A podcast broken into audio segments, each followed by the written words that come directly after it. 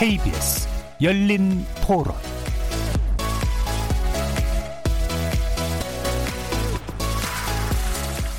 안녕하십니까. KBS 열린 토론 정준희입니다.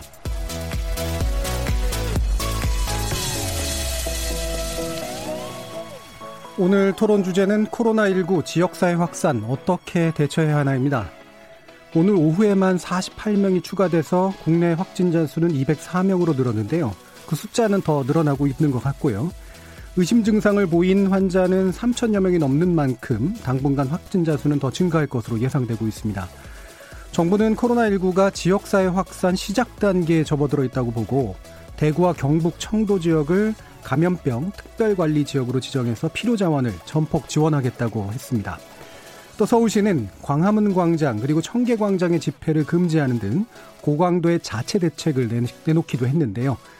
오늘 KBS 열린 토론에서는 네 분의 전문가 모시고 코로나19 지역사회 감염 확산에 따른 정부 대응 평가해보고 추후 필요한 대책은 무언지 살펴보도록 하겠습니다.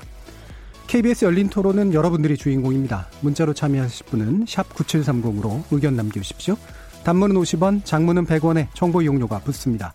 KBS 모바일 콩, 트위터 계정 KBS 오픈, 그리고 유튜브를 통해서도 무료로 참여하실 수 있습니다. 시민 논객 여러분의 뜨거운 참여 기다리겠습니다. KBS 열린 토론 지금부터 출발하겠습니다. 살아 있습니다. 토론이 살아 있습니다.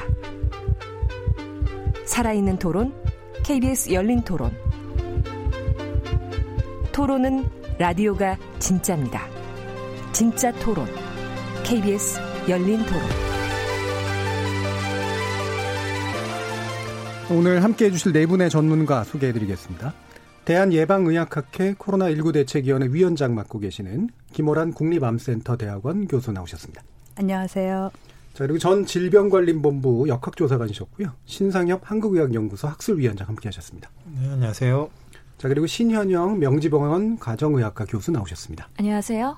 자, 그리고 강양구 과학전문기자 함께 하셨습니다. 네, 안녕하십니까. 강양구입니다. 자, 지금 다들 뭐 굉장히 정신없고 바쁘신 그런 단계로 다시 들어섰는데요. 어, 조금 전에도 보니까 연합 발 어, 속보가 들어왔는데 부산에서 코로나19 확진 환자가 척 발생했다라고 하는 그런 내용까지 추가되고 있어서 지금 뭐 확진자 규모가 어느 정도인지 지금 뭐 시시각각 달라지는 문제라 네. 예. 일단 대, 개략적인 소개가 좀 필요할 것 같습니다. 강양국 기자님께 질문 드릴게요. 네, 이제 오늘 공식적으로 발표한 확진자 수는 204명인데요. 그리고 지금 3,180명의 검사가 진행 중입니다. 네. 근데 204명이라는 확진자 숫자가 큰 의미가 없는 게 그렇죠. 네, 어제 이 시간에 확진자 숫자가 104명이었어요. 예. 그러니까 불과 하루 만에 100명이 추가가 된 것이죠. 근데 지금 3,180명의 검사가 진행 중이기 때문에 내일 모레 주말간에 100명, 200명 이상의 음. 확진자 수가 추가될 가능성이 있기 때문에 지금 이 시점에서 이제 확진자 수가 몇 명인지는 큰 예. 의미는 없는 것 같습니다. 그렇습니다. 이게 뭐 지금 당장 한두 명이 더 는다라는 문제 자체가 중요한 건 아니라서 네. 분명히 늘고 있다라는 건 확실한 것 같고요.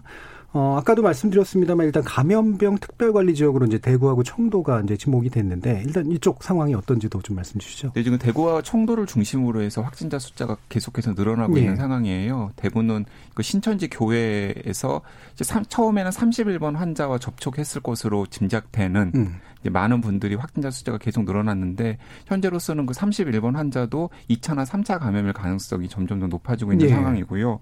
또 청도에 있는 병원을 중심으로 해서 그 병원의 직원들의 확진자 숫자도 계속 늘어나고 있기 때문에 이 대구 경북 그리고 청도 그리고 또 이와 연관되어 있는 전국의 확진자 숫자들이 계속해서 늘어날 전망입니다. 오늘 정세균 국무총리가 대구와 청도를 감염병 특별관리 지역으로 예. 지정을 했는데 뭐 감염병 특별관리 지역이라는 게 별다른 것이 아니라 이 지역이 지금 이 코로나19와 관련된 감염병이 굉장히 심각한 상황이기 때문에 지역의 자원으로만은 예. 대처하기가 힘들기 때문에 이 중앙 정부 차원에서 전폭적으로 지원을 하겠다라는 취지로 받아들이시면 될 것 같습니다. 예. 잘 말씀해 주신 것 같은데 이게 특별관리 지역 이러니까 이제 공포가 주장이 되는 측면도 네, 있잖아요. 네, 네, 예. 근데 사실상 중요한 부분은 바로 정부가 중앙 정부가 네. 지역 정부의 자원을 전부 전폭적으로 지원한다라고 네, 하는 그런 측면이죠. 네. 예. 자, 그러면 지금 정부가 감염병 위기 경보를 일단은 경계로 유지하고 있는 상황에 대해서 뭐 여러 가지 논란들이 있습니다. 근데 일단은 지역 감염 시작 단계다라는 표현을 지금 쓰고 있고 감염 경로 확인 가능하다, 증상 경미하다, 그리고 완치 가능성이 높다. 그래서 아직은 심각 단계로 격상을 하지 않겠다라고 하는데요. 이 판단에 대해서 아마 좀 평가가 필요할 것 같습니다. 김원환 교수님 어떻게 보시나요? 예, 일단 이게 우리나라 감염병에 대해서 위기경보 단계를 네 가지로 예. 나누고 있어요. 그래서 관심, 주의, 경계, 심각인데 음. 우리나라에 환자가 없을 때 관심 단계이고 음. 환자가 이제 한 명 발생하면서 우리가 주의 단계로 이제 격상을 했습니다. 예. 그리고 네 번째 환자가 나왔을 때 이게 확산 가능성이 있다 해서 선제적으로 경계로 높였어요. 예. 그때부터 지금까지 쭉 유지되고 있는데 그러면 심각이 되면 뭐가 달라지냐? 음. 그러니까 이제 대책본부의 총 책임자가 총리가 됩니다. 아, 예. 예. 그렇지만 이미 총리가 주재를 하면서 예. 경계 단계이지만 중간부터 이미 총리가 주재하면서 이 단계를 지금 상황을 이제 관리해 오고 있습니다. 예. 그리고 총리가 주재가 되면서 모든 전 부처가 서로 협력해서 필요한 부분을 지원한다 하는 게 심각 단계의 중요 이제 포인트인데 예. 그것도 이미 하고 있습니다. 음. 그래서 단지 심각 단계로 선언적으로 높이지만 않은 거예요. 예.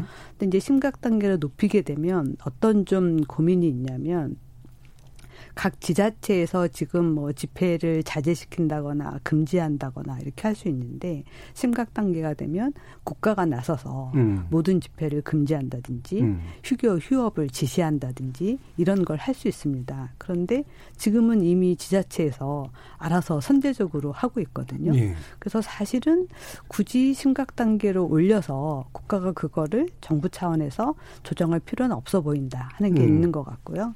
그다음에 워낙에 심각 단계로 올릴 때의 기준이 전국적 확산입니다. 예. 근데 음. 지금은 서울과 대구에서 확산되고 있고 그 확산의 고리를 지금 우리가 알고 있습니다. 그렇기 때문에 환자 숫자는 많지만 관리가 가능하다. 그래서 아직은 좀 때가 아닌 것 같다. 이런 음. 생각을 하고 있고요. 사실 또 다른 고민은 만약에 심각으로 올리게 되면 이제 외교나 경제에도 사실은 좀 타격이 있을 수 있습니다. 예. 내부적으로 음. 관리하는 것뿐만 아니라 외국에서 봤을 때 아, 한국이 지금 굉장히 위험하구나 이렇게 볼 수도 있습니다. 음. 그래서 그렇지 않아도 지금 이제 관광객도 줄어들고 이제 경제가 어려워지는데 이게 오히려 얻는 것보다 잃는 게 더 많지 않을까 이런 고민도 좀 하고 음. 있을 것 같습니다. 일단 이제 판단의 기준으로 보면 어쨌든 전국적인 확산이 실제로 음. 진행되고 있는 것은 음. 아니기 때문에 그렇습니다. 굳이 이제 그 기준을 넘는 네. 상태는 아니니까 음. 실제 대책은 이미 이제 중앙 정부가 상당히 역점을 두고 있어서 음. 대책은 나오고 있고 중앙정부가 지나치게 또 개입하는 양상으로 또 갈 필요까지는 아직은 없는 예, 그런 그렇습니다. 상태라는 말씀이시죠. 예. 그러니까 IMF 때 뭐 생각이 나네요. 굉장히 음. 그 경제 지표라든가 이런 거 뭐가 딱 발표가 나면 그 지표가 가지는 효과가 굉장히 커서 대외적인 예. 오히려. 그 예. 부분은 좀 우려할 부분이 있기 때문에 확실히 예. 기준에 맞게 일단은 가는 게 좋다라는 의견을 주신 것 같은데요. 혹시 뭐 다른 의견이 있으신가 이번 부분에 대해서? 그렇진 않으시죠. 예. 자 그러면 심상엽 위원장님께도 여쭤야 될 것 같은데 어, 일단 사망자 문제예요. 예. 그러니까 이 부분 가지고도 이제 많은 분들이 가장 아마 어제쯤 이제 충격을 먹으신 게 드디어 사망자가 나왔나 보다라고 하는 그런 문제인데 이게 생각보다 그 사안 자체는 좀 복잡해 보이긴 하거든요. 현재까지 어떤 내용입니까? 일단 지금 이 사망하신 분이 청도 대남병원이라는 네. 곳에서 이제 장기간 입원을 해오셨던 분인데요. 음. 이분이 뭐 외부에 나가신 분이 아니라 계속 입원해서 계셨던 분이 갑자기 이제 돌아가시게 된 상황인데 그럼 이제 일차적으로는 이제 감염 경로가 이제 가장 되느냐. 이제 궁금할 음. 상황인데요.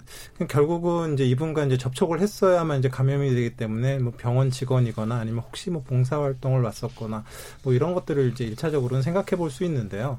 이제 이 관련해서 지금 이제 신천지 이제 성도들과 관련 분들이 이제 주로 이제 감염원으로 이제 작용을 하고 있는데 이 청도 청도라는 곳에서 이제 1월 말에서 2월 초 사이에 그 신천지 총회장의 형님이 이제 돌아가셔서 그 예. 그 장례식이 그 병원에서 이제 있었다고 해요. 근데 음.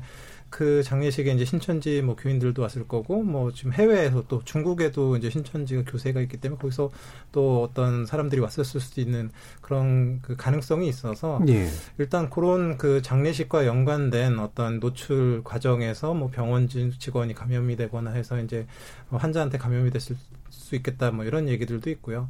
그 또 하나는 뭐 그 지금 31번 환자분이 어 그 이제 2월 초쯤 해서 이제 청도에 또 오셨던 뭐 기록이 있다고 하는데 방역 당국의 이제 뭐 역학 조사로는 뭐 장례식장에 참석은 안 했다고는 하시는데 또 이제 그 그 이 병원에 그 신천지 분들이 이제 봉사활동을 또 다녔었다는 뭐 얘기들도 있고 해서 예. 지금 그 감염 경로 자체는 미궁인데 뭔가 또 어떤 그 영, 신천지의 또 나름의 이제 중요한 또 곳이라고 하거든요, 청도가. 예. 그래서 그 연관성이 좀 있지 않을까에 대한 것들을 지금 방역 당국에서 계속 찾고 있는. 같습니다. 예. 일단 지역적으로 보면 뭔가 뭔가 이렇게 어쨌든 감염이 됐을 가능성은 상당히 높아 보이는데 구체적으로 어떤 감염 경로인지 잘 모르는 거 이 부분을 이제 얘기를 해주셨고. 근데 이게 이제 사후 확진 방식이잖아요. 그래서 이게 사망의 원인이 코로나19 바이러스다라고 판단하는 것이 지금 맞는 상태인가요? 어떤가요? 일단 이제 그거는 이제 뭐 그 환자분이 사망하기 전의 상태와 음. 이런 것들을 이제 먼저 봐야 되는데 일단 지금 그분이 그 입원해 계시다가 발열 증상이 있었고 폐렴 증상이 있었던 상태에서 사망을 예. 하셨는데 이제 이 사망한 건에 대해서 이제 그이 지금 방역 당국에서 이제 음. 임상 하시는 분들과 이제 같이 이제 아마 회의를 하셨던 것 같아요. 근데 예. 지금 일단 방역 당국의 판단은 일차적인 사인이 코로나 19에 의한 폐렴일 것 예. 주된 직접 사인이 코로나19에 의한 폐렴으로 추정된다까지는 얘기를 하고 계시는데 그 과거에 있는 그런 의무 기록들이나 이런 것들을 좀 더 충분히 예. 예, 살펴본 다음에 나중에 확정을 내실 것 같습니다. 알겠습니다.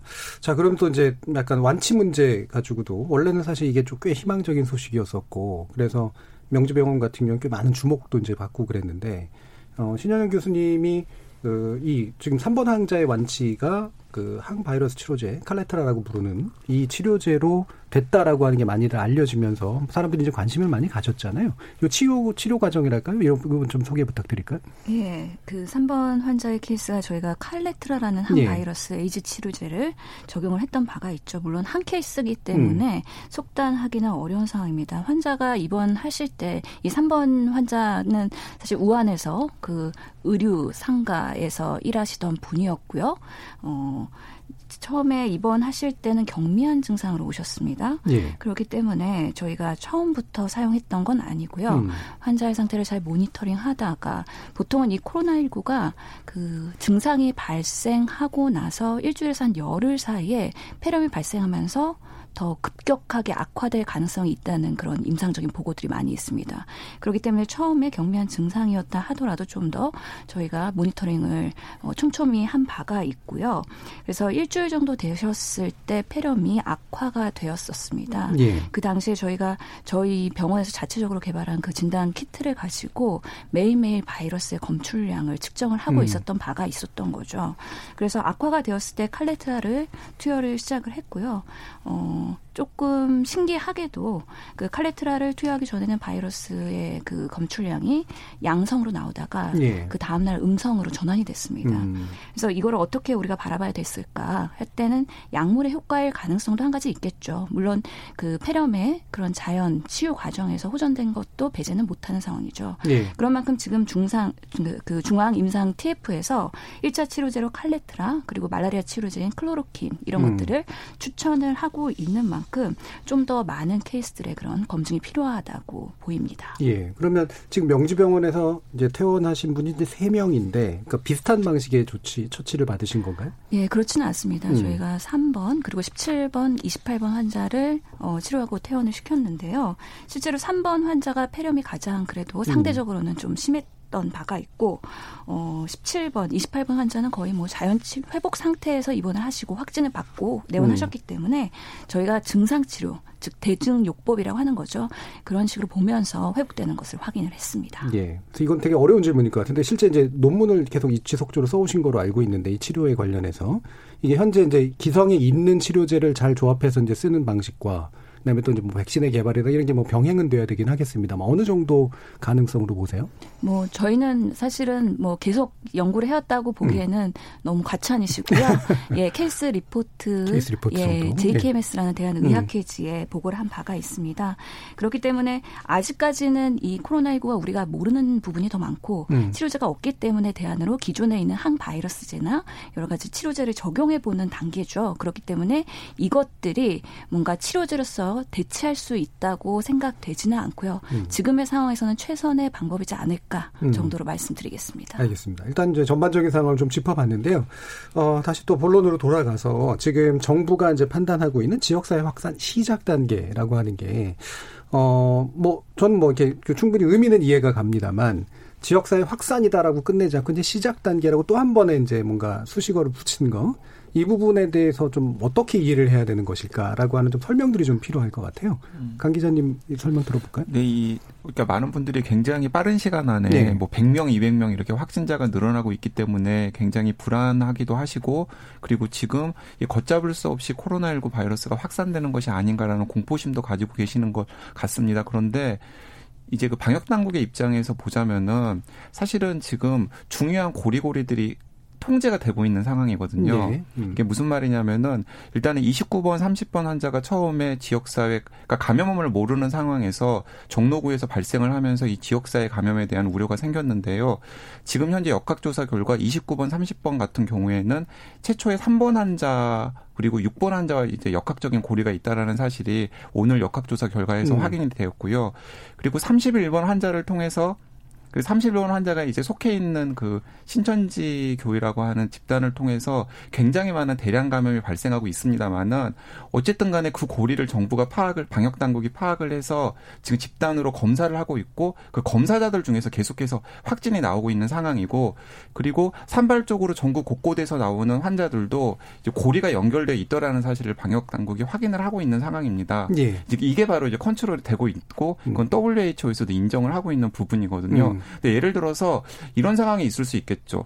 뭐 전라도, 뭐 경상도, 서울, 강원도, 제주도 할 것 없이 산발적으로 계속해서 국지적인 감염자들이 생기는데 그 감염자들 전체가 고리들이 전혀 확인이 되지 않는 거예요. 예. 이제 그런 상황이 되면은 아 이것은 이 지역사회 감염이 전국적으로 확산하고 있는 단계 혹은 이미 확산 중이다라고 음. 해석할 수 있겠는데 지금은 어쨌든 간에 전국에서 환자들이 나오고 있는 것처럼 보이고 서울이나 대구 경북의 상황이 굉장히 인상적으로 보이긴 하지만은 어쨌든 간에 방역 당국이 중요한 고리들을 다 찾아내고 있기 때문에 그래서 조심스럽게 음. 지역사회 감염 단계긴 하지만은 지금은 시작 단계고 음. 여전히 방역 당국이 상황을 컨트롤하고 있다라고 국내에서도 판단하고 있고 국제사회에서도 판단하고 있는 것 같습니다. 예. 결국 이제 감염의 연결고리가 이제 제대로 좀 통제가 되고 있느냐 아니냐의 문제가 이제 핵심이 될 텐데 만약에 이제 지역 뭐 판데믹까지는 아니겠지만 지역 사회로 이제 전반적으로 전국으로 퍼졌다. 그러니까 심각 단계에 해당한다라고 보면 그 단계부터는 예를 들면 뭔가 전환이 필요한 거죠. 그러니까 이를테면 뭐 통제를 너무 힘을 쓰지 않는다든가 뭐 이런 식으로 뭔가 좀 필요한 겁니까? 김은영 교수님? 네, 그렇습니다. 우리가 이제 유행병을 관리할 때 처음에는 이제 봉쇄 전략이라고 네. 해서 말하자면 1차 예방이죠. 들어오는 걸 막고 한 명, 두 명이 발생했다고 하더라도 열심히 접촉자를 다 찾아서 최대한 추가 발생을 막는 거예요. 그래서 그렇게 열심히 하는데 그렇다고 해서 그게 완벽하게 성공하기가 어렵습니다. 왜냐하면 해외에서 계속 들어오니까. 예. 그래서 그 봉쇄 전략을 쓸 때엔 목적이 완전히 유입을 100% 막는다라기보다는 지역사회 확산, 지역사회 감염이 오는 것을 최대한 늦춘다. 예. 그래서 시간을 버는 거죠. 음, 음. 그럼 그 시간 동안 뭘 하냐면 진단 키트를 개발하고 의료 지침을 만들고 치료 지침을 만들고 각 병원의 지역사회 확산에 대비한 준비를 시키는 거예요. 예. 그래서 우리가 1월 20일 날 음. 진단을 했고 지금까지 거의 한 달이 됐는데 그 사이에 아주 빠르게 이제 처음 나온 바이러스인데 진단 키트를 개발하고 생산 양상을 만들고 각 의료기관이 검사할 수 있도록 준비 체제를 갖췄잖아요. 그리고 났는데 마침 이제 오지 않나 하고 검사를 음. 열심히 음. 하면서 찾았더니 결국 온 거예요. 음. 그래서 지역사회 확산이 시작됐는데 그러면 지금 30명일 때는 한 명 한명 명 접촉자를 다 찾았는데 지금 200명이 됐는데 예. 갑자기 예. 이 많은 사람의 접촉자를 다 찾기가 사실 쉽지가 않습니다. 그래서 이 두 번째 단계로 가게 되면 봉쇄 전략이라고 하지 않고 우리가 완화 전략이라고 음. 표현을 하는데 피해를 최소화하는 거예요. 그래서 접촉자를 찾는데 힘을 쏟기보다는 있는 환자를 빨리 찾아서 음. 빨리 치료해서 가능한 사망률을 줄이는 음. 방법. 예. 그 방법으로 나가는 겁니다. 아마 이제 신종플루를 생각하면 이해가 쉬울 텐데요. 신종플루도 처음 들어왔을 때는 열심히 접촉자를 찾아서 다 격리를 했습니다. 예. 그러다가 이제 그 동안 그러면서 열심히 우리가 백신을 생산을 했죠. 그리고 몇 달이 지나서 이게 완전히 지역에 확산됐을 때는 더 이상 접촉자 격리나 접촉자를 찾는다거나 이런 방법을 쓰지 않고 음. 빨리 증상이 나타나면 진단해서 타미플루를 줬어요. 예. 나중에는 아예 진단도 하지 않고 비슷한 증상이 음. 보이면 타미플루를 줬어요. 음. 그러니까 이런 방법으로 나가는 거죠. 예. 그때가 뭐, 그 제가 뭐 대충 수치로 기억하기엔 뭐 70몇만 명 정도 예. 수준까지 예, 갔다고. 음. 그래서 그 확실히 그 전환이라고 하는 게 되게 중요할 것 같은데 음. 우리가 뭔가 초기에 이제 방역 대책 굉장히 노력을 하다 보니까 봉쇄가 가능한 음. 어떤 이제 그런 음. 이미지를 좀 많이 가지고 있었던 음. 것 같아요. 근데 지역 사회 감염을 대비하는 게 더 중요한 문제였다라고 말씀을 주신 것 같고 그래서 보니까 뭐 싱가포르하고 비교하면서 2주간의 시간을 우리가 번 거는 상당히 의미가 있다라는 음. 그 말도 좀 들었는데 음. 그게 말씀하신 진단 키트라든가 이런 거하고 연관된 그렇습니다. 거겠죠. 예. 예. 자 그러면 이제 신천지 문제가 나와서 제가 뭐 특정 종교 집단을 자꾸 이제 거론하는 게 좀 그렇긴 합니다만 어쨌든 물을 수밖에 없는 식의 음. 문제라서 어, 이게 신상현 위원장님께 여쭤야 될 것 같은데, 이제 신천지 대교계 9천 명, 14일간 자가격리, 그리고 점수, 전수검사 실시인데, 이게 가능하며 적절한 조치입니까? 일단 이제 그 아직은 우리나라 정부가 말씀하셨지만 봉쇄 전략을 포기하지 않은 상태거든요. 예, 예. 그렇기 때문에 이제 봉쇄 전략에 준해서 이제 역학조사가 진행이 되어야만 음. 하는데 지금 현실적으로 당장 역학조사를 해야 되는 일, 인호, 일, 그 대상자가 천 명이 넘어가거든요. 음. 지금의 방역 자원을 가지고는 그 천 명을 모두 다 사실 제대로 된 역학 조사를 할 수가 없는 게 현실이거든요. 네. 그러면 네. 제한된 방역 자원을 가지고 이제 선택과 집중을 해야 되는 그런 상황이 벌어지는데 이 우선순위를 그때 이제 정해야 돼요. 그럼 일단 이제 확진자들은 당연히 이제 잘 관리를 해야 되고요. 지금 증상자들이 상당히 많이 발생을 하고 있는데 증상자들을 검사하고 또 확인을 해야 되고 그 다음으로 지금 중요한 게요. 이제 숫자가 많긴 많은데 연락처 확보입니다. 연락처. 예, 예. 그래서 이제 어떻게든 뭐 연락처가 확보가 돼야 이분들이 무슨 뭐 자가격리를 하든 뭐 어떤 메시지를 주든 문제가 생겼을 때 안내를 하든 할 수 있는데 이 연락처가 확보가 되지 않고 숨어 있는 상태에서 또 증상이 생겨갖고 다른 집단 뭐 다중이용 시설에 간다 그러면 또 그 거기서 이제 예. 유행을 예. 이제 만들지 않겠습니까? 음. 그래서 그 조치 자체는 적절하지만 음. 일단 이 과정에서 이제 우선순위를 잘 정해야 될 것 같고요.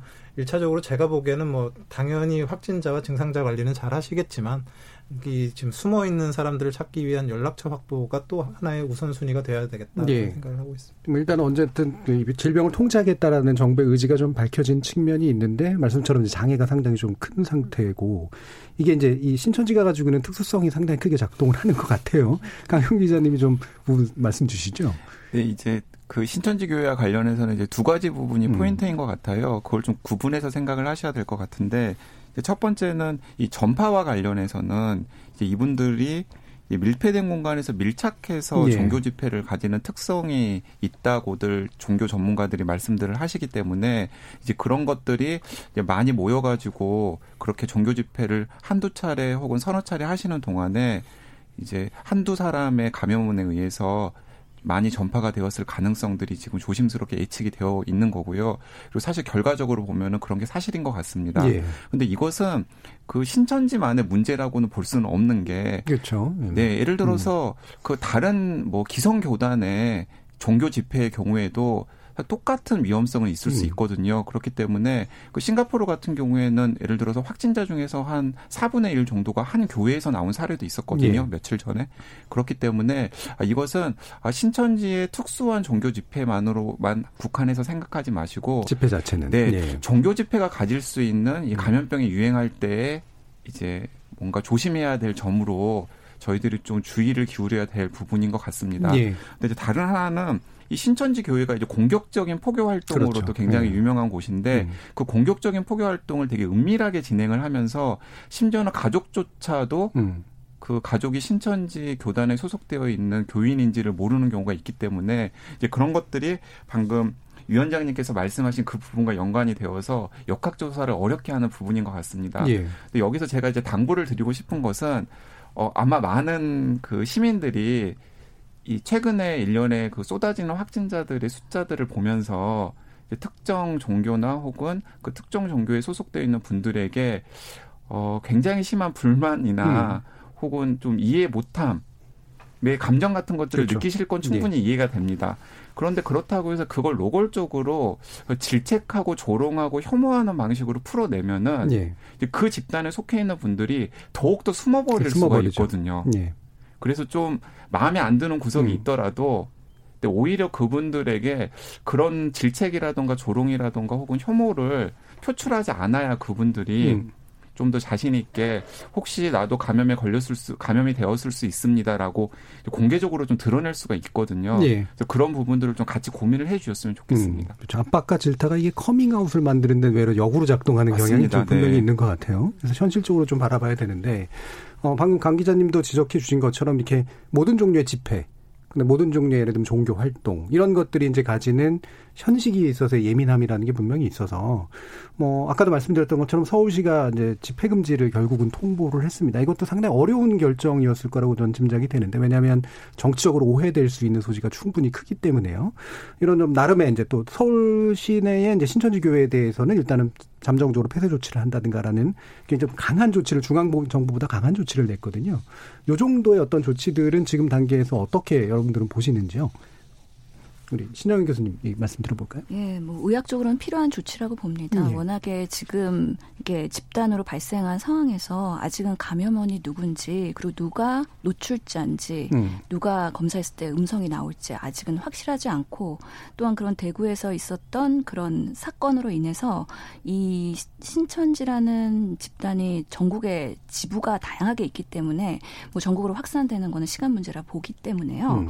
우리가 그런 것들을 어, 아직 제대로 파악하지 못한 상황에서는 접촉을 제한하는 게 가장 근본적으로 네. 어, 할 수 있는 방법이라는 면에서는 우리가 최대한 이렇게 사람이 모이는 곳에는 좀 당분간 자제할 필요가 있고 그런 또 슈퍼 전파가 발생하는 거를 예방한다는 데서는 의미가 있는 거죠. 예.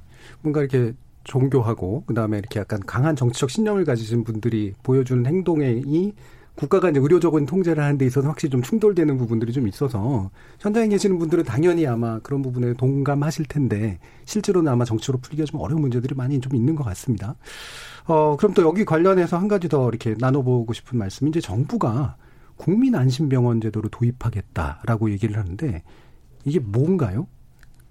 혹시 뭐 신상엽 위원장님 말씀 들어볼까요? 결국은 이제 신 그 코로나 19가 이제 호흡 호흡기 감염병이지 않습니까? 근데 네. 이 호흡기 감염병인데 감기하고도 증상이 비슷하고 독감하고도 증상이 비슷하고 또 코로나19도 뭐 있고 네. 그러니까 지금 이 겨울에 여러 가지 이제 호흡기 감염병들이 이제 같이 유행을 음. 하고 있습니다. 근데 이런 그 이 중에서 이제 코로나19 환자분들이 일반 환자들이랑 같이 뭐 어떤 병원의 외래를 사용하거나 이제 입원을 하거나라고 했을 때 그 동선 과정에서 이제 다른 사람들의 이제 감염 우려가 있기 때문에 일단은 이제 뭐 모든 감염병을 다 걸러낼 수는 없지만 이제 호흡기 감염증이 있는 사람들 중에 코로나19 환자분들이 있을 거기 때문에 코로나19를 비롯한 이 호흡기 감염이 있는 분들이 다른 동선에서 예. 그 다른 일반 환자, 다른 질환, 기저질환을 가진 분들과 좀 다른 동선에서 치료를 받을 수 있게 병원을 이제 구성을 해서 어, 그런 위주로 이제 진단과 치료를 이제 중점적으로 할 수 있게 하는 게 어느 정도의 이제 서로 간의 안전성을 확보할 수 있기 때문에 그런 병원을 이제 만들겠다. 음, 그러니까 주기적으로 이렇게 발생하는 호흡기 감염증 그리고 전파력이 높은 이 부분을 제대로 좀 안심하고 통제할 수 있도록 만들어주는 그런 병원인 셈인 것 같은데요. 이게 이제 말은 이제 도입하겠다지만 도입한 그다음에 상당한 자원도 필요하고 인력도 필요하고 시설도 필요하고 이럴 거 아닙니까? 이게 어느 정도 현실성이나 어떤 시점 일정 이런 게 가능할까요? 사실 이제 31번 이후에 환자가 나오면서 저희 이제 즉각 대응팀 내부에서도 이 얘기가 많이 나왔습니다. 예. 왜냐하면 이제 많은 환자들이 본인이 코로나19인지 모르고 선별진료소가 아닌 응급실에 갔다가 진단이 되면서 응급실이 폐쇄되고 음, 그렇죠. 병원이 문을 닫고 이런 사태가 벌어지니까 코로나19가 문제가 아니라 이제 응급 환자 진료를 못 한다든지 중증 환자 진료를 못 한다든지 수술을 앞두고 있는 환자가 갑자기 의사가 자가격리가 돼서 수술이 네. 미뤄진다든지 네. 이런 사태가 벌어지고 있습니다. 그래서 지금 의료기관에서는 그것 때문에 굉장히 걱정을 많이 하고 있고요. 그래서 우리나라 의료 시스템이 이러다가 붕괴되는 게 아닌가. 음. 실제로 지금 대구는 거의 그런 상황이어서 오늘 일부 선생님들이 대구 응급 환자가 대전으로 오고 있다. 지금 이런 얘기를 하고 있는 상황이거든요. 그래서 병원 내에서 어느 정도 선을 갈라줄 필요가 있다. 예. 그래서 예. 우리 병원은 호흡기 환자는 처음 들어올 때부터 이쪽 라인으로 가기 때문에 그 외의 환자들은 이쪽으로 오시면 됩니다.라고 음. 이제 분류를 해주는 거고요. 더 크게는 이제 뭐 상급 종합병원, 뭐 중소병원, 뭐 1차 병원이 있는데 서로 역할을 좀 나눌 필요가 있다. 중증 환자들이 상급 종합병원으로 갈 수 있도록 하고 기본적으로 감기나 독감이나 코로나처럼 이런 질환은 뭐 이제 보건소라든지 예. 아니면 이제 선별진료소가 있는 중소병원이라든지 이런 데 들어가서 검사를 받을 수 있도록 서로 역할을 나눌 필요가 음. 있다. 지금 이런 얘기가 나오고 있습니다. 실제로 메르스 때도 그렇게 했었고요. 예. 그래서 아마도 이거는 곧 시행이 될 것 같습니다. 음. 그럼 지금 명지병원 같은 경우는 직접 음. 이제 그 체험하고 계시고 지금 현재 처치하고 계시는 거잖아요. 불안감도 되게 많으실 것 같은데. 예, 그렇죠. 뭐 예. 오늘 은평 성모병원도 예. 외래가 닫혔죠. 이렇게 환자가 한 명씩 발생할 때마다 그 큰 병원들이 문을 닫아야 되는 음. 이거는 국민들한테도 엄청난 피해가 되는 거죠. 저희 병원도 뭐 그러면 걱정과 우려에서 자유롭지 않은 게 예, 당연하고요. 그렇기 때문에 저희 병원도 여러 가지 트랙을 만들어 놨습니다. 우선은 예. 호흡기 질환 증상이 있는 분들 그리고 발열이 있는 분들은 병원 안으로 못 들어갑니다. 음. 예, 문 앞에서 그분들을 분류를 해서요. 당연히 접촉력이나 뭐 여행력이나 저희가 걱정되는 부분이 있으면 선별 진료소로 보내드리고요. 그렇지 않은 경한 그런 호흡기 증상이 있는 분들 또는 생각지 못한 발열이 있는 분들 이런 분들은 안심 외래로 보내고 있습니다. 그래서 그런 증상이 있는 분들만 점담하는 의료진을 배치를 하고 이런 의료진은 원내에서 진료를 못하도록 분리를 네. 하고 있는 거죠. 그만큼 이렇게 병원에서의 분류 체계가 나눠지고 있는데 실제로 병원 입장에서는 감염내과 의사, 호흡기 내과 의사는 매우 한정되어 있습니다. 음. 이들이 선별진료소에서도 일해야 되고요. 안심의뢰에서도 일해야 되고 어. 그리고 만약에 확진 환자 생기면 또 이들을 케어해야 된다는 또 문제가 있기 때문에 의사들의 그 제한된 자원 그리고 앞으로 장기화됐을 때 뻔아웃 되는 문제들 음. 이런 것들이 아주 큰 이제 어 문제가 될 수 있기 때문에 이렇게 의료 전달 체계를 개선해서 진단은 어디서 한다. 음. 경증 환자는 여기서 치료한다. 중증 환자는 좀 더 큰 상급 종합병원에서 진료한다. 이런 식으로 분업 시스템을 잘 만들면 좀 더 우리가 효율적으로 자원을 어, 이용하면서 그렇게 막 폐쇄가 된다거나 예. 갑자기 문이 닫히다거나 그러면서 중증 환자들이 치료를 못 보게 되는 그런 음. 어, 부작용들을 예방할 수 있을 것 같다는 생각이 음. 듭니다. 메르스 때도 사실 병원 내 감염 문제 때문에 결국 그게 이제 중간에 굉장히 큰 이제 정치적인 부담도 만들어내고 이랬었는데 말씀 방금 지적하신 것처럼 호흡기 내과라든가 이런 사실 되게 중요한 인력인데 의사가 쉽게 키워지는 게 아니잖아요. 이국정 그 의사 케이스 같은 경우도 이제 보여주듯이 외과 같은 경우도 역시 그렇고 장기적으로 어떻습니까? 보시기에?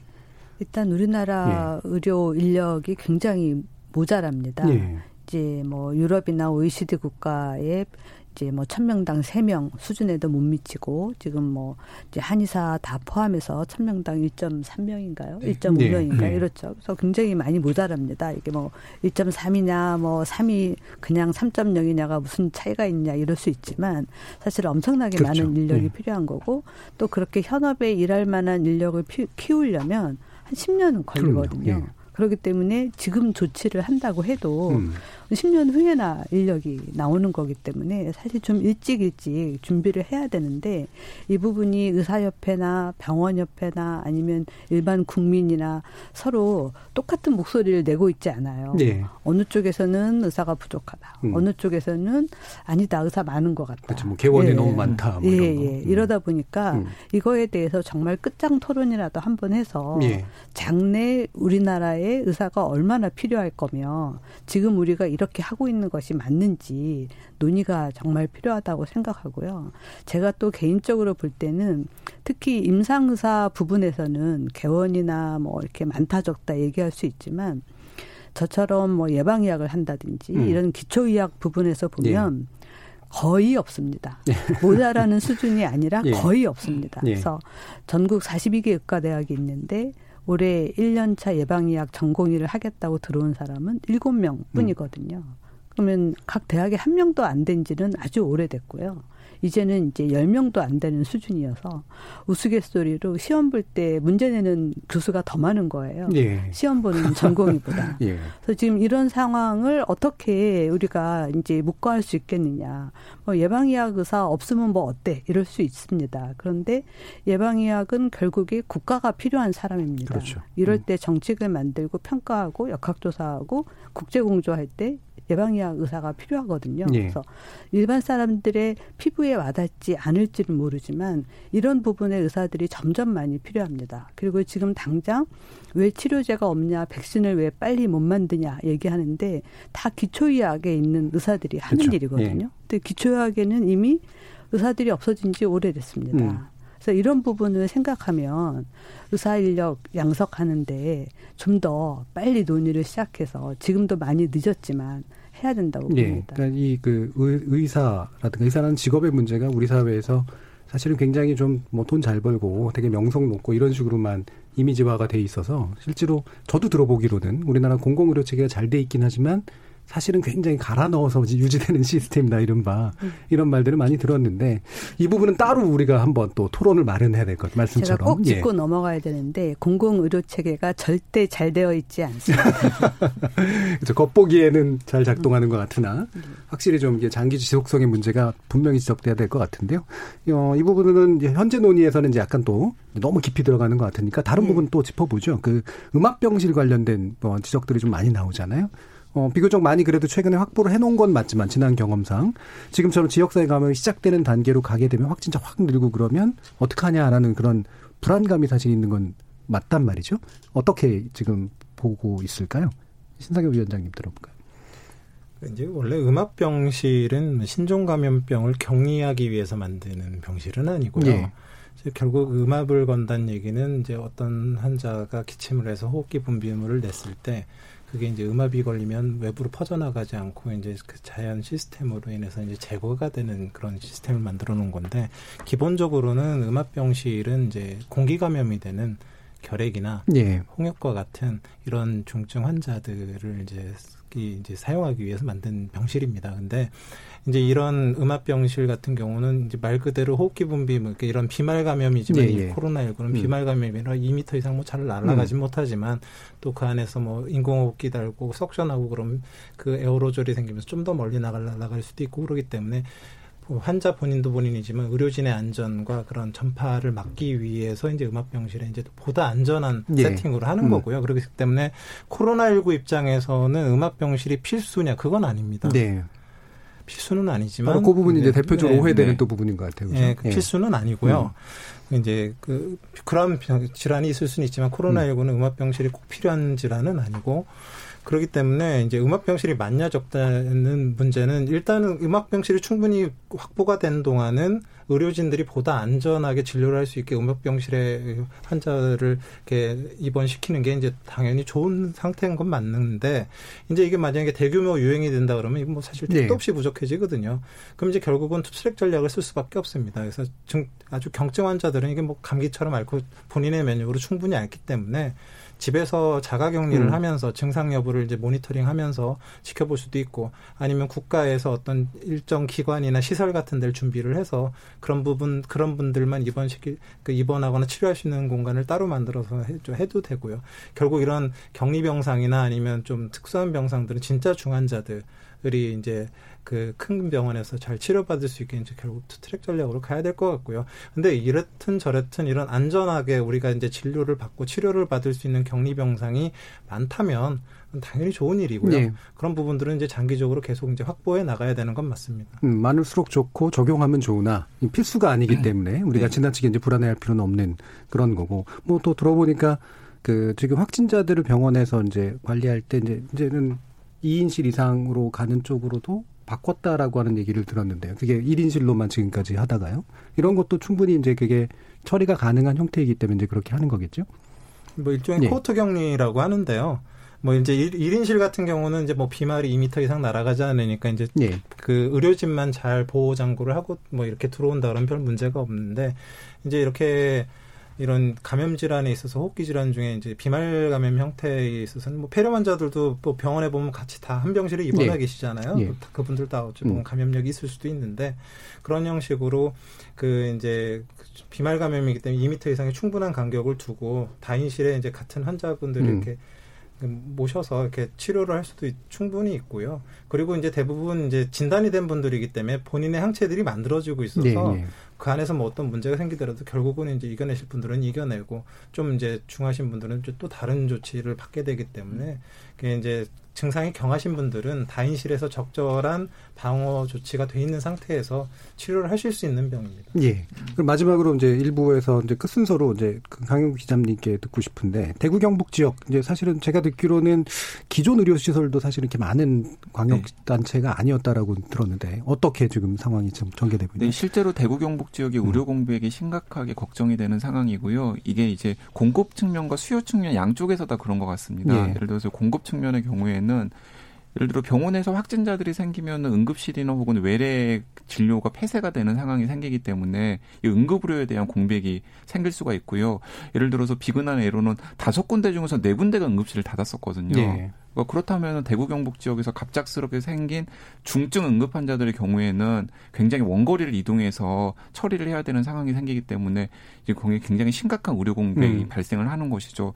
그런 측면이 또 하나 있고 또 수요 측면에서 보면은 시민들이 병원에 가는 것도 불안해하시는 거예요. 그렇죠. 예. 대구 경북 지역에 병원에 가시는 걸 불안해하기 때문에 오히려 시민들이 자발적으로 원거리를 이동해 가지고 진료를 받거나 치료를 받으려고 하는 그런 경향이 생기면은 이제 그거 자체가 또 문제가 생길 수가 있는 거거든요. 이게 감염병 관리 면에서도 문제가 생길 수 있고 또 다른 지역에 또이 우려의 수요가 몰리면 또 그 지역에 또 문제가 생기기 때문에 네. 이거 자체가 이제 막 꼬여가지고 생기는 문제인데 그 방역 당국에서도 지금 제일 고민하고 있는 부분이 그 부분인 것 같습니다. 그렇겠어요. 일제로 네. 시나리오를 처음에 여러 가지 따, 졌을 때 특정 지역에서 이렇게 빠른 속도로 확진자가 음. 나오는 상황은 미처 예상하지 못했기 때문에 지금 그 부분을 어떻게 해야 될지 고민을 하고 있는 상황이고 그 그래서 지금 특별 관리 지역으로 지정을 해서 예. 외부 자원을 좀 많이 좀 투입을 해가지고 음. 그런 공백들을 처리하려고 하는 일환이기도 한 것 같습니다. 예. 이렇게 지금 말씀 주셨듯이 대구 지역을 중심으로 이제 확진자가 또 급작스레 증가하면서 이 코로나 19의 지역사회 감염 현실화됐는데요. 이 시작 단계라고는 하지만 이제 그에 맞는 어떤 전환 대응이 이제 필요한 시점인 것 같습니다. 어, 관련된 추가 대책에서는 2부에서 좀 더 자세히 살펴보도록 하겠습니다. 지금 여러분께서는 KBS 열린 토론과 함께하고 계십니다.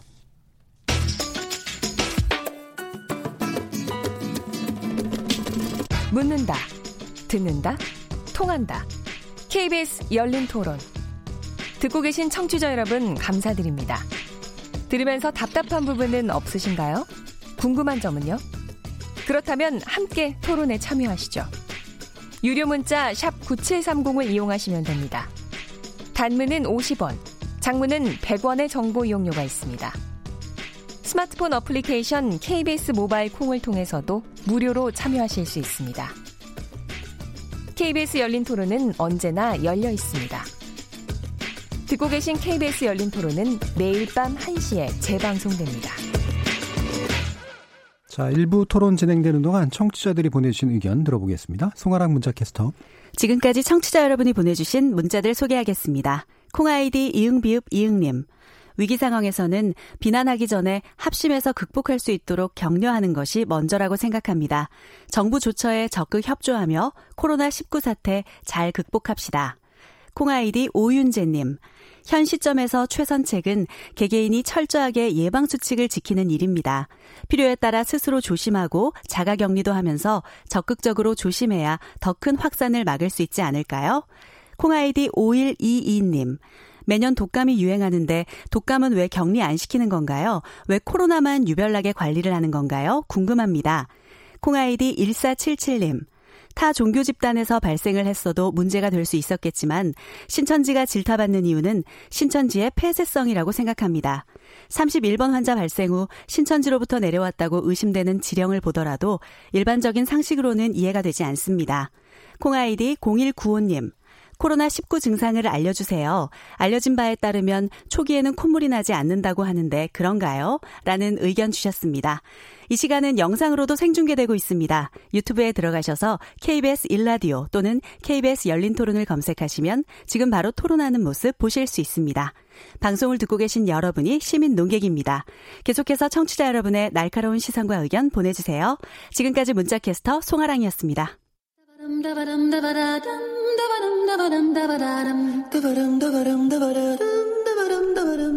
여러분은 지금 청취자와 함께 만들어가는 고품격 시사방송 KBS 열린 토론을 듣고 계십니다.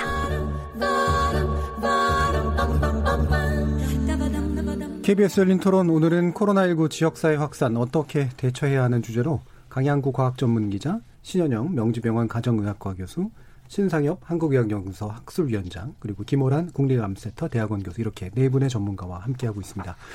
어, 지금 속보가 또 들어온 게요. 경북 문경시에 이제 확진자 두 명이 발생했다고 하고요. 60대 부부라고 하고 지난 19일 대구에서 이제 왔다고 합니다. 그리고 초반에 이제 말씀드렸던 부산 확진자는 50대 여성이고 최근에 서울을 방문했다고 하고요. 오늘 오전에 해운대 백병원에서 검사해서 이제 나온 확진 결과라고 하네요. 어, 혹시라도 또 들어오면 지속적으로 속보도 전달해 드리도록 하겠습니다. 어, 아까 이제 그 문자 메시지 주신 분들 가운데 질문들이 좀 나온 게 있는데 이거 한번 관련해서 그 함께 논의하면서 시작해 볼게요. 아마 지금도 또 많이 퍼지는 이야기들도 있고 그래서 코로나19의 초기 증상이 감기나 일반 독감하고는 뭐 다른 부분이 있다. 이제 그러면서 좀 스스로가 이제 어떤 증상인지를 좀 알아야 될 필요가 있다라는 그런 질문들을 한단 말이에요. 어떻게 좀 받아들여야 되나요? 예, 뭐 교수님. 일반적으로 알려진 그 증상으로는 발열, 그다음에 음. 기침, 가래, 전신 무력감, 인후통, 또 설사 같은 증상도 있을 수가 있습니다. 오늘 아마 그 SNS를 통해서 확 퍼진 게 콧물이 없으면 콧물이 있으면 코로나19가 아니다. 러니노우즈라고 예, 써있더라고요. 그래서 외국에서 네. 누군가가 퍼뜨린 것 같습니다. 네. 그래서 그것을 과연 콧물이 있으면 그럼 나는 코로나19가 아니어서 확진 검사 안 받아도 되느냐 예, 예. 이거에 대해서는 아직까지는 검증된 바가 음. 없는 거죠. 물론 그 코로나19가 마른 기침 때문에 뭐 가능성이 떨어질 수는 있지만 그렇다고 해서 우리가 임상 증상만으로 예, 예. 어, 진단을 확증할 수는 없기 때문에요. 그거는 음. 아직까지는 검증되지 않은 그런 카더라 통신이라고 음. 말씀드릴 수 있겠습니다. 예. 뭔가 이렇게 안심하고 안심하지 않고의 기준으로 삼으면 안 될 것 같아요. 일단은 네. 이제 대충 어떤 증상들이 내가 좀 의심해 볼 만한가 정도로 아마 받아들이시면 될 것 같은데 또 어, 질문 나온 게 이거 있잖아요. 왜 그 독감 매번 발생하고 많은 사람들이 실제로 사망하는데 왜 격리는 안 하는데 왜 코로나19는 다르냐라고 하는 거에 대해서 어떻게 대답을 할 수 있을까요? 어, 독감은 이제 아주 기본적으로 공기 감염입니다. 예. 그리고 독감은 증상이 시작되기 전부터 음. 우리가 알고 있는 잠복기 감염을 합니다. 음. 보통 이제 증상 시작하기 하루나 이틀 전에 가장 많이 전파를 하거든요. 음. 그렇기 때문에 증상이 나타난 환자를 격리한다고 해서 효과가 높지 음. 않습니다. 그리고 독감은 또 증상이 아주 심하기 때문에 대부분 증상이 나타나면 스스로 바깥 활동을 못 하게 됩니다. 네. 꼼짝 못 하고 알아놓으니까요. 네. 네. 음. 그래서 이제 좀 궁금증이 좀 해소가 됐으면 좋겠습니다. 뭐 우리가 하나하나 좀 지식들을 늘려나가는 것도 되게 중요한데 또 가짜 뉴스나 이런 것들도 많이 전파되고 있으니까 좀 유의할 필요가 있을 것 같고요. 전문가들의 일치된 견해 이런 것들에 좀 더 많이 주목을 하고 귀를 기울이는 게 좋을 것 같습니다. 자 그러면 이제 2부 토론을 진행하기 하면서 이게 대책을 논의해야 되긴 합니다만 일단은 WHO 같은 경우에는 지금 우리나라의 상황에 대해서 뭔가 이렇게 특별하게 변화가 필요하고 변화가 알리는 신호는 아니다라고 일단은 좀 선을 그은 상태인데요. 이 WHO의 의견, 뭐 평가, 뭐 동의하시는지요? 음, 신상엽 위원장님 어떻습니까? 글쎄 뭐 WHO가 지금 우리나라의 상황을 얼마나 잘 알고 네. 있을지에 대해서는 좀, 좀 의문이긴 하고요. 예. 사실은 뭐 이 코로나19의 그 병의 특성상 이런 지역사회 감염이 굉장히 쉽게 전파가 될 수 있고 그건 이미 우한에서 증명이 된 바지 예. 않습니까? 예. 그러니까 우리나라에서도 이런 지역사회 감염이 생길 수가 있는 거고 어찌 보면 굉장히 당연한 건데 음. 당하는 우리의 입장에서는 이건 굉장히 큰 일이지 않습니까? 그렇죠. 큰 역학적 변화가 뭐 밖에서 보면 없을지 모르지만 우리로서는 생존을 위해서 열심히 노력을 해야 되는 그런 상황이기 때문에 뭐 이렇게 외부에서 이렇게 어떤 평가를 하는 것보다는 우리 내부의 그런 것들을 잘 다지는 게 더 중요할 것 같습니다. 예. WHO의 평가에 또 그래도 약간 막 그 귀를 기울이시는 분들은 우리가 바깥 외국에서 보기에 음. 우리가 굉장히 심각한 상태는 아니다라고 하는 걸 뭔가 이렇게 뒷받침해 주는 그런 느낌도 좀 있을 거란 말이에요. 네. 그러니까 그 제가 아까 처음에도 WHO 언급을 음. 잠깐 하면서 말씀을 드렸습니다마는 WHO가 보기에는 한국 같은 경우에는 감염병에 대한 의료 시스템이 네. 어느 정도 갖춰져 있는 나라라고 음. 생각을 하는 것 같고요. 그리고 당연히 그런 평가가 저는 맞다라고 생각합니다. 그리고 현재 지금 한 달 정도는 비교적 잘 대응을 해왔잖아요. 그리고 지금 지역사회 감염이 시작되었긴 하지만은 또 한국의 방역 당국이 비교적 빨리 어디 어디에 전파 경로들을 좀 찾아가는 모양새를 좀 보이고 있단 말이죠. 그런 점들을 WHO가 좀 더 긍정적으로 평가하는 것 같고 덧붙여가지고 말씀을 드리면 사실 WHO는 우리나라 같은 나라들은 큰 관심사는 아니에요. 예. WHO가 이 코로나 19와 관련해서 비상 사태를 선언한 중요한 이유도 무엇이냐면은 이것이 예를 들어서 비교적 우리나라처럼 보건의료 체계가 잘 갖춰져 있는 나라의 경우에는 그 전파력이 높지만 치사율이 그렇게 높지 네. 않기 때문에 비교적 한국 정도의 보건의료 체계에서는 잘 관리가 음. 가능하다라는 거죠. 근데 만약에 이게 뭐 중국의 우한에서도 보여지긴 했습니다만 중국의 우한보다도 훨씬 더 의료 시스템이 열악한 음. 뭐 동남아시아의 저개발국이나 혹은 아프리카의 저개발국의 인구 밀접 지역으로 전파가 되었을 네. 때는 굉장히 많은 피해자들이 음. 나올 수가 있기 때문에 이제 그런 사태를 굉장히 걱정하면서 비상사태로 선포를 한 중요한 음. 이유거든요. 그래서 우리나라는 WHO가 그래 한국은 좀 잘좀 좀 해봐라. 음. 라는 정도의 차원으로 생각하시면 될 것 같습니다. 예. 그래서 관련해서 아마 우리가 두 가지 판단을 좀 해봐야 될 것 같아요. 국내에서도 이제 지역사회 감염이 이제 일반화되면서 이제 대유행하는 단계로 갈지, 그다음에 세계적으로 이제 팬더믹 수준을 가서 이제 전반 전반적으로 다 세계적으로 퍼지는 수준까지 갈지 이건 뭐 쉽게 예측하기는 어렵겠습니다. 현재까지 드러난 거로 봐서 좀 또는 기존의 경험이나 이런 거로 봐서 어떻게들 보시나요, 김문환 교수님? 예, 일단 이게 좀 확산될 수는 있고요. 아까 WHO 얘기를 했는데 사실 우리나라가 메르스 유행을 겪을 때 WHO가 왔었습니다. 예. 어, 초기에 엄청 바빠 죽겠는데 와가지고 예 귀찮게 예 국제 회의도 하고 예. 하긴 지금 생각해 보니 바깥에서 보면 음. 도대체 한 명이 들어갔다는데 음. 어떻게 저렇게 많은 환자가 갑자기 음. 커지나 음. 좀 의아스럽긴 했을 것 같아요. 근데 와서 오송에서 어, 저희가 역학조사 결과도 저도 발표하고 했었는데 보고 WHO가 사실 굉장히 놀랐습니다.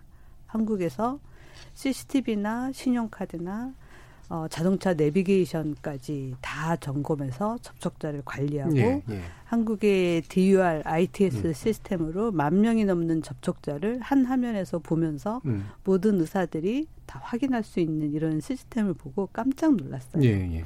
사실 이런 이제 단일 보험 체계로 음. 전 국민의 의료 지금 진료 내역을 관리하는 나라가 별로 없거든요. 그렇죠. 예. 음. 그래서 이 환자가 지금 외국을 갔다 왔는지 아닌지 접촉자인지 아닌지 이걸 지금 다 관리하고 있고요. 지금 이 DUR ITS 시스템을 이용해서 사실 신천지 교회의 어, 접촉자들도 관리를 시작하고 있습니다. 음. 그러니까 이제 신천지 교회에서 교인들을 어, 이름과 전화번호를 다 명단을 자기네가 가지고 있는 거는 이제 질병관리본부에 넘겼고요. 네. 그거를 이제 심평원이랑 같이 연계해서 개별적으로 연락을 해서 본인의 주민등록번호와 동의를 받은 다음에 음. 이제 그 ITS, DUR 시스템으로 다 뿌려주고 있어요. 그 얘기는 뭐냐면 이제 일반 의사가 진료하려고 컴퓨터를 딱 키고 환자 이름을 딱 치면 이 사람이 신천지와 관련된 접촉자인지 아닌지 화면에 뜬다는 겁니다. 예. 그러니까 그렇게 관리할 수 있는 시스템을 가진 나라가 전 세계 음. 사실 어디 있겠어요. 그렇기 때문에 WHO가 그걸 알기 때문에 음. 아 신천지랑 연락 연결된 환자들이 늘어나고 있다. 그러면 한국이 어떻게 관리할지 아마 상상을 하고 있을 겁니다. 지금 예. 거기 주요 멤버가 이미 우리나라에 왔었던 분들이 포함되어 있거든요. 음, 음. 알겠습니다. 그러면 지금 이제 뭐 이런 대유행이나 팬데믹 가능성에 대해서는 또 신영 교수님 어떻게 보시나요? 저희는 뭐 환자를 직접 음. 보는 의사 입장에서는 이미 뭐 국내에서는 대유행으로 음. 퍼졌다라고 가정하고 환자를 가정하고. 네. 대하고 있거든요. 네. 그래서 초기에 우리가 뭐 1월 달, 뭐 그때만 하더라도 접촉력이나 여행력 없으면 검사를 음. 안 하는 게 기본적인 지침이었죠. 인제는 하지만 경미한 증상으로 내원했을 때 당신은 가능성 떨어지니까 검사 안 해도 된다라고 누, 그 누구도 검사하기 전에는 확언할 수 없다는 거죠. 예. 근데 지금의 시스템에서 참 어려운 거는 의사의 판단하에 검사할 수 있다라는 지침이 많이 애매모호합니다. 예.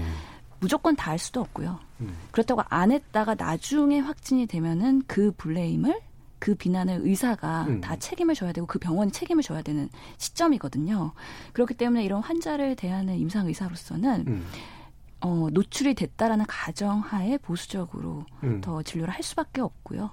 그렇게 되면 이제 문제가 되는 게 모든 사람을 다 검사해야 되는데 이 의료 자원을 갖고 어떻게 다 확인을 시켜줄 거냐에 대한 문제가 있기 때문에 이런 면에서는 또 임상 현장에서의 혼선이 있습니다. 예. 이게 각 병원마다 매뉴얼이나 지침이 다를 수가 있거든요. 음. 어떤 병원에서는 검사해 주는데 어떤 병원에서 검사 안 해줬다. 음. 이러면 또 이런 것들이 소문이 나면은 또 그 병원의 또 그 지역사회에서의 음. 입지 음. 이런 것들이 고민이 되기 때문에 사실 저희 환자분의 입장에서는 많이 지금 곤혹스럽고 음. 더더욱 스트레스를 많이 받고 있는 상황입니다. 음. 그럼 현장에서 이제 실제로 동원 가능한 자원과 현장의 판단을 어떻든 이제 위임하는 것과 국가가 어떤 지침을 수립하는 이게 이제 뭔가 좀 맞아떨어져야 되는 그런 상황인 거잖아요. 강영 네. 기자님 어떻게 보세요?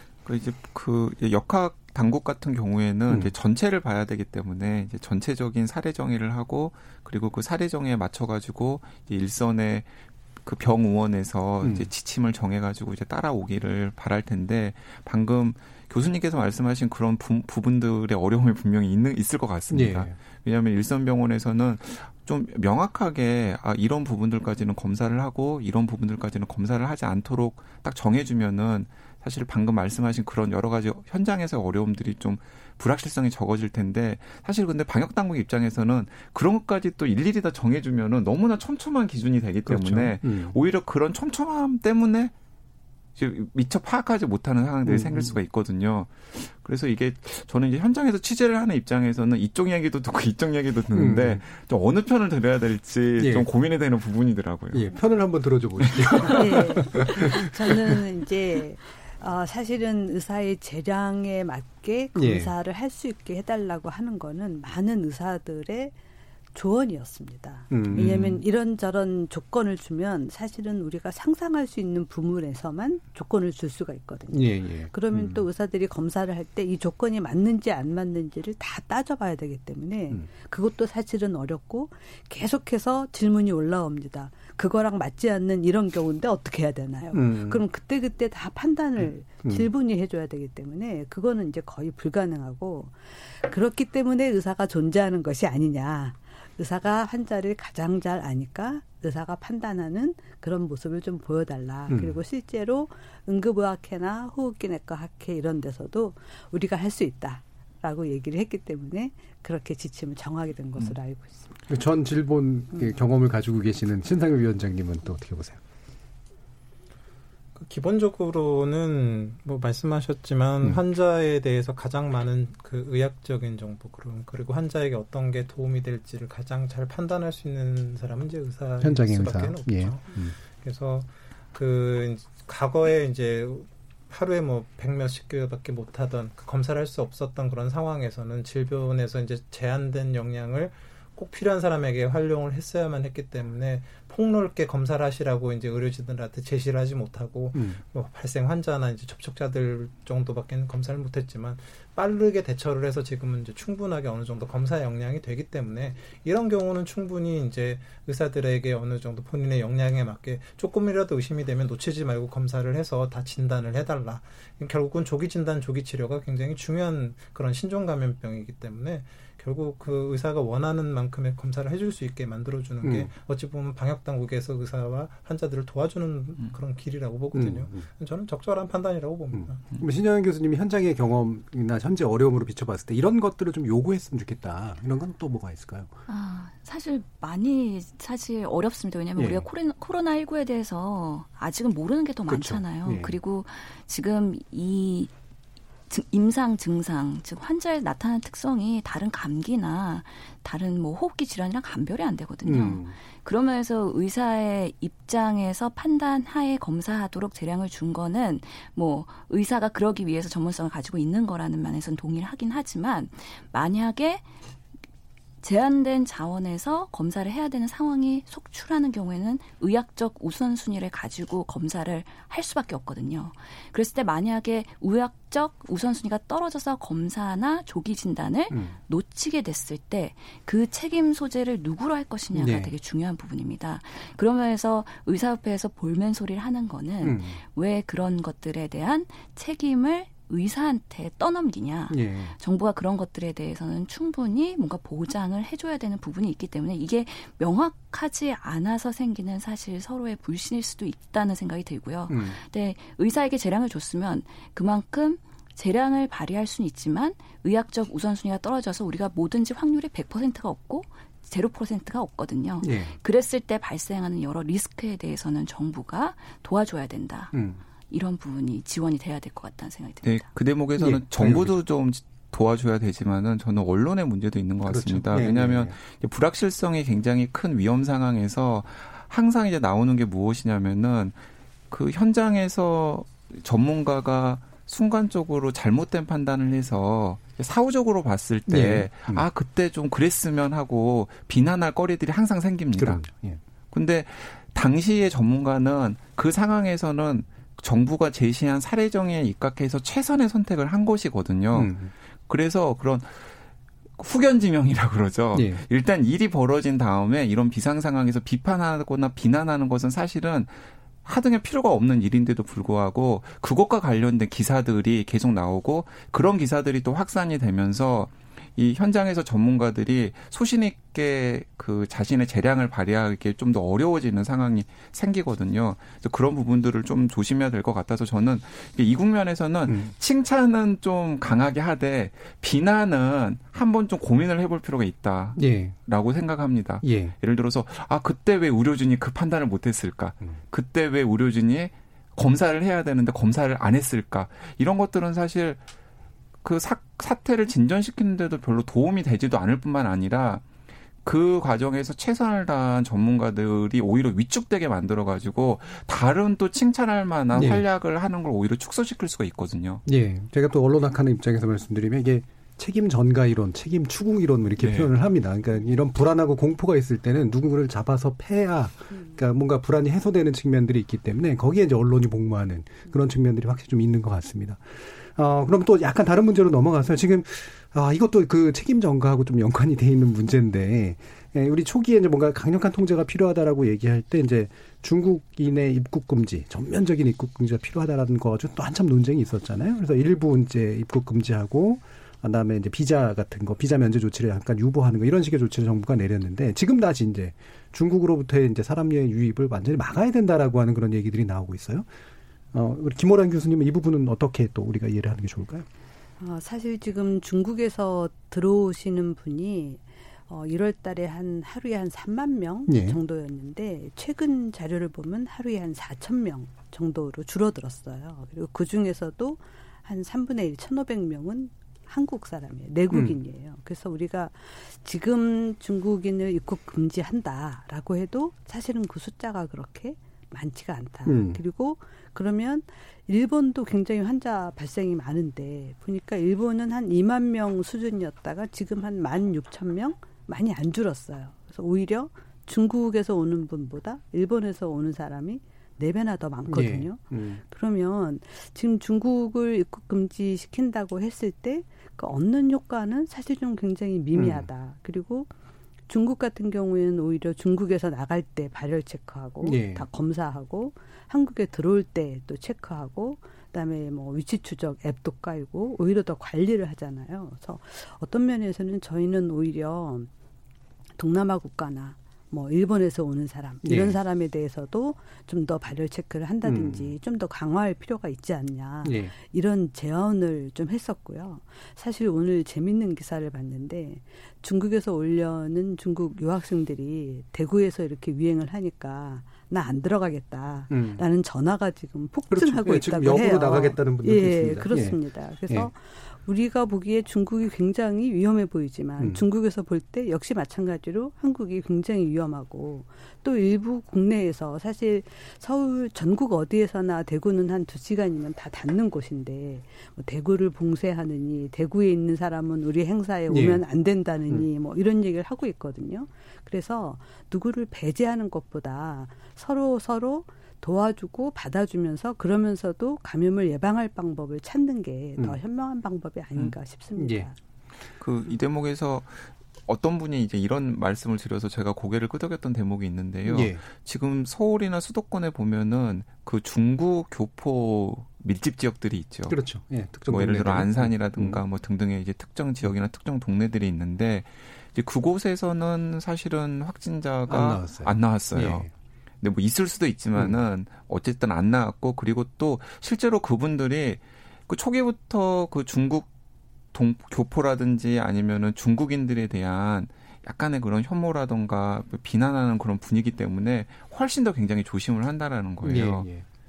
이제 그러니까 그런 것들도 저희가 한번 역지사지로 한번 생각을 해볼 부분이 있는 것 같습니다. 예, 특정 언론에서는 그걸 르포 형식으로 해가지고 그 동네가 막 위, 그 되게 위생 안 좋다 이런 걸 보도하는 게 보도하, 있었어요. 예, 예. 보도하고 그랬었죠. 예, 근데 그게 네. 팩 체크해 보니까 그렇지가 않다는 네. 사실도 사실 드러났고 그래서 확실히 좀 이런 부분에 있어서의 중국 문제라든가 이렇게 치환하는 것은 확실히 좀 조심해야 될 그런 필요가 있는 것 같습니다. 어, 신영현 교수님은 아까 좀 말씀을 좀 주셨지만 우리가 이제 정부나 지자체 또는 국민들께 이런 대책이랄까 이런 대처 를 부탁하신다면 어떤 게 있을까요? 예, 우선은 이제 많은 분들이 걱정을 하시고 불안을 하시면서 뭐 상상 증상이라고도 하죠. 음. 여러 가지 호흡기 증상들이 나도 있는 거 아니냐, 음. 나도 확인해 봐야 되는 거 아니냐, 이런 불안감에 많이 휩싸여 있다는 이야기를 들었습니다. 그래서 이럴 때 어떻게 대처해야 되느냐. 예. 이것에 대한 조금 명확한 지침이 있어야 될 것 같다는 생각이 들거든요. 음. 오늘도 브리핑을 보니까 우선은 경한 감기 증상이 있거나 발열이 있을 때는 어, 정은경 질병본부장께서 말씀하시기론 하루 이틀 정도 집에서 휴식을 하면서 어, 증상을 관찰하시고 그럼에도 불구하고 나아지지 않고 악화되는 경우에는 우선은 의료기관에 내원을 해야 되는데 그럴 때 직접 가시지 말고 우선은 1339나 1339. 예, 음. 선별 진료소를 음. 통해서 뭐 보건소의 지침을 받는 거 이런 것들을 권고하셨거든요. 그런 만큼 우리가 지금 이 코로나19가 증상이 경미하고 증상이 없을 때도 전파력이 있다는 것 때문에 불안하긴 합니다. 예. 이럴 때 경증 환자에 대한 지침이 좀 더 구체적으로 음. 되어 있어야 될 것 같다는 생각이 우선은 듭니다. 예. 또그 신상엽 위원장님은 어떤 그 지침, 어떤 제언 이런 게 또 하실 수 있을까요? 글쎄요, 뭐 결국은 뭐 이게 신종 감염병이든 구종 감염병이든 본인이 안 걸려야 되는 거지 않습니까? 예. 결국 그 이제 예방이 최선이죠. 음. 그래서 뭐 아무리 뭐 얘기해도 이제 지나침이 없는 게 이제 손잘 씻고 마스크하고 기침 예절 지키고 이제 그게 사실 이제 가장 기본적인 것이라고 생각을 하고요. 지금 뭐 좀 전에 말씀하시지만 증상이 사실 감기랑 비슷하기 때문에 보통 이제 며칠 감기는 며칠 앓으면 이제 증상이 좋아지지 않습니까? 그래서 나중에 이제 정말로 지역사회 감염이 이제 만연해진다라고 했을 때 코로나 19가 아마도 이제 그런 식으로 이제 스스로 자가 격리를 해서 증상을 본 이후에 네. 증상이 좋아지지 않는 경우에 방역 당국의 안내를 받아서 선별 진료소나 이제 진료를 받는 그런 방향으로 이제 결국은 가게 될 것 같고요. 아직까지는 잘 궁금하시면 방역 당국에 좀 잘 물어보시고 음. 그냥 임의적으로 병의원에 그냥 먼저 가시지는 않았으면 좋겠다는 생각이 예. 듭니다. 음, 스스로 좀 지켜보고 말씀처럼 그다음에 1339에 전화해서 뭔가 필요한 조치들을 물어보는 그런 방식으로 어, 시민 개개인이 좀 대처를 해주시면 좋을 것 같습니다. 어, 지금 또 추가로 좀 알려드릴게요. 어, 부산 확진자가 추가가 됐는데요. 부산 대동병원에서 판정이 났고요. 19세 남성이 어, 확진을 받았다고 합니다. 그래서 부산 확진자가 총 두명이고 이건 좀 안타까운 소식인데 청도 대남병원에서 부산으로 이송된 환자 한 명이 사망해서 지금까지 국내 사망자가 두 명째로 집계된 그런 내용이 나왔습니다. KBS 9시 뉴스에서 추가 소식 전해드리겠다고 합니다. KBS 열린 토론 이것으로 오늘 마치겠습니다. 오늘 함께해 주신 네 분의 전문가 김호란 교수님, 신상열 위원장님, 어, 김신현영 교수님 그리고 강현구 기자님 네 분 모두 감사합니다. 수고하셨습니다. 네, 수고하셨습니다. 감사합니다. 저는 내일 저, 어, 다음 주 월요일 저녁 7시 20분에 다시 찾아뵙겠습니다. 지금까지 KBS 열린 토론 정준이었습니다.